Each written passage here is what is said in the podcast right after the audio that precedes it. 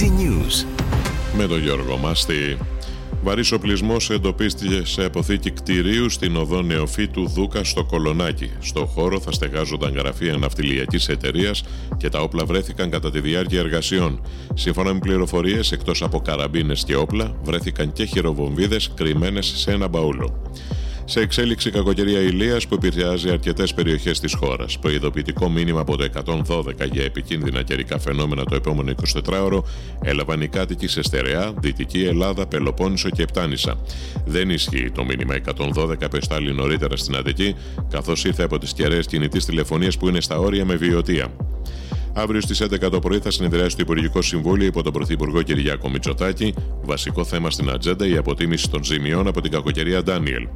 Τραγικό τέλος είχε η εξαφάνιση πατέρα και γιου στην Άρτα. Ο 65χρονο πατέρας εντοπίστηκε νεκρός, ενώ ο 38χρονο γιος του συνελήφθη, καθώς ομολόγησε ότι τον σκότωσε χτυπώντας τον με μία πέτρα στο κεφάλι.